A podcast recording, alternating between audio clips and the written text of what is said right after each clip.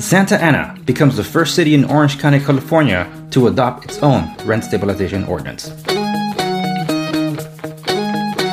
You're listening to The Andres Segovia Show.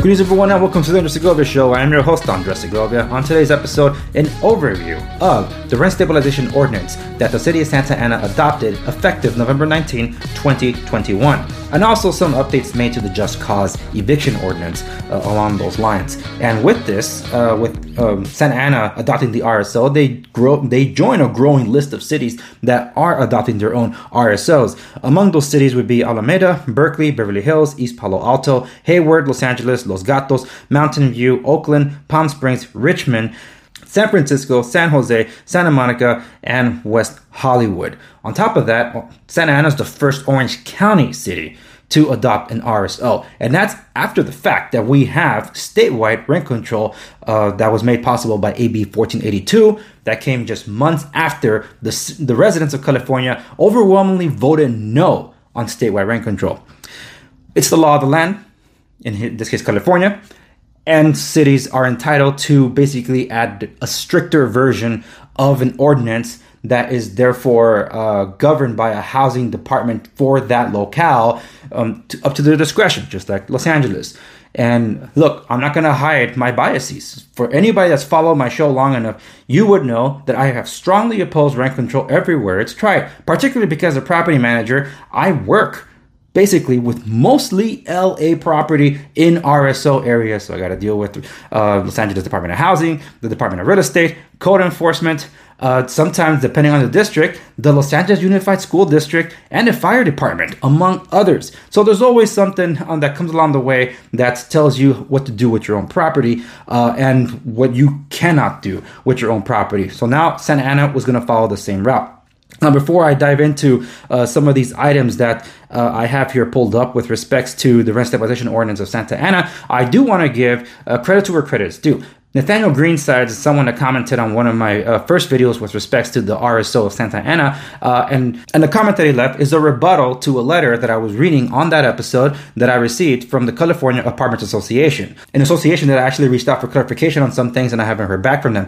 But Uh, his rebuttal was to what they were claiming, um, that some of the items that they were claiming is not so, and now that their ordinance has been adopted, that wording has not made its way into the ordinance. So, Nathaniel, thank you for bringing that to the attention, uh, and I am aware of that, which is why I was waiting for the ordinance to have been adopted. Now, as someone that does deal with rent control and the ever-changing rules and the new rules always added to it, I can say that while the ordinance does not mention right now, at least not clear-cut, what the apartment associations were raising of concerns, that doesn't mean they aren't in there coded in some way or won't make their way somewhere down the line by the housing authority that will oversee the ordinance in Santa Ana, but we shall see.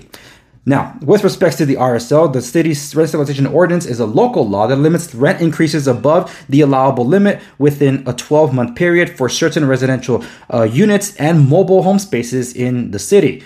The rent stabilization cap will apply to buildings built on or before February first, nineteen ninety-five, pursuant to the Costa-Hawkins Rental Housing Act, the only Uh, property owner protection available in California that hangs by a thread.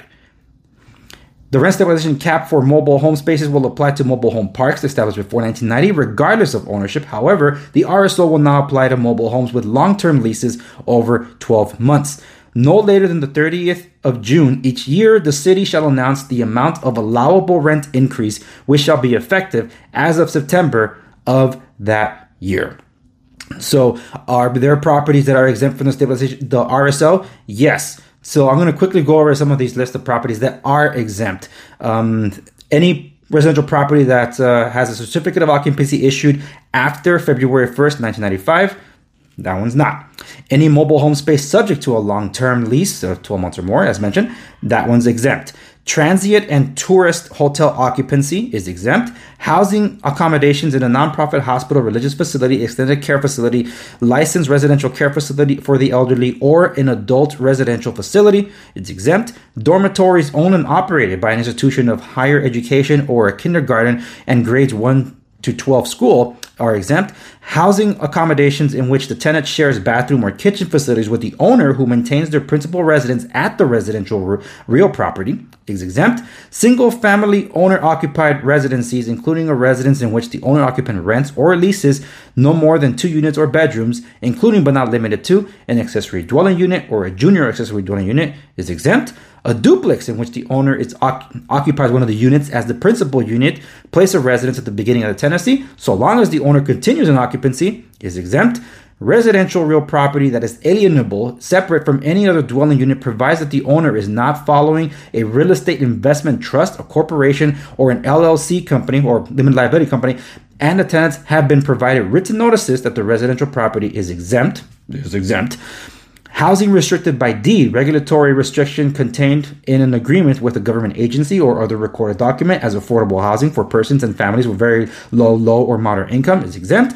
And housing that is subject to an agreement that provides housing subsidies for affordable house, housing for people or for persons and families of very low, low or moderate income is exempt. So there's one more thing that I'm going to read here because, of course, these are a lot of things to, to go over, but I wanted to read what is covered and what isn't. So these are the exempt lists, and if yours, the property that you have is not on this list, that means it is covered under the rent control. So how much rent can be raised each year? The R S O limits rent increases to the lower of three percent or eighty percent of the percentage change in the consumer price index. If the change in the C P I is negative, no rent increase will be permitted that year. However, there may be circumstances where owners may be able to raise tenants' rent over three percent, but they require city review and approval of a fair return petition from the owner. And now I want to quickly move over to uh, the Just Cause Eviction Ordinance that was updated. Uh, the city's Just Cause Ordinance is a local law that provides just cause eviction protections for most tenants that continuously and lawfully occupy a residential real property or mobile home space for thirty days. The ordinance defines what causes are allowable for a property owner to seek eviction of a tenant. The ordinance went into effect on November nineteenth, twenty twenty-one. So are there properties that are exempt from the Just Cause Ordinance? Yes, basically the same list I just gave you with respects to which are not covered by R S O. Does the Just Cause Ordinance include mobile home park sales? Yes. Is the Just Cause Ordinance the same as rent stabilization? No. The Just Cause Ordinance defines the reasons that a tenant may be evicted. It does not address or limit the amount of the rent or an owner's ability to increase it. What's the difference between a lease termination and eviction and an unlawful detainer? This one I'll read because I think it's important. Evictions are generally understood as occurring whenever a residential tenant is forced out of a home by an action or decision of an owner or property manager. After an owner serves and files a lawful notice of termination, the tenant is required to vacate their home by the date stipulated on that notice. If they remain, the owner may file an unlawful detainer complaint, also known as an eviction notice, which specifies the amount of time the tenant must vacate the property before they are forced to leave and are therefore locked out. Under the Just Cause Ordinance, when can a tenant be evicted? Now that is a little different because we have something called at fault and then we have no fault evictions.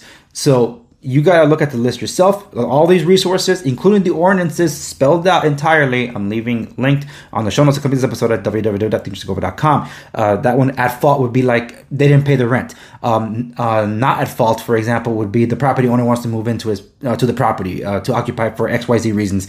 And this will stipulate what you can and cannot do.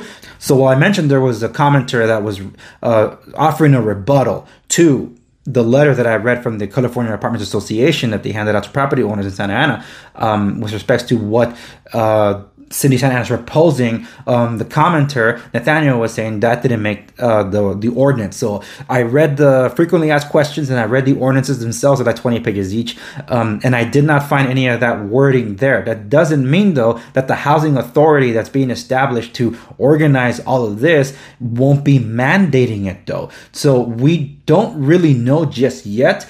So while I do give benefit of the doubt so far to Nathaniel because it's not spelled out, as someone that deals with some of the strictest R S Os, if not the strictest in California with respect to Los Angeles, I know that they can and perhaps will, which is why those valid concerns were brought up during the hearings that yours truly actually did tune into. The last one was over seven hours long.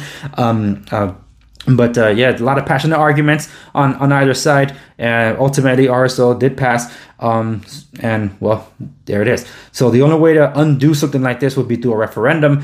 Uh, and obviously, that's a that's a tall order. And I I don't see that happening. So that's why I lay this out. Because despite the fact that I'm wholeheartedly against this, it's law now. So now I, I, it's something to deal with. So how do we deal with it? That's what matters. Um, and I hope that... Uh, um, whatever damage that the R S Os do do would be uh, minimized, and unfortunately, that's uh, that's uh, hoping for a lot, because uh, everywhere it's tried, it's failed.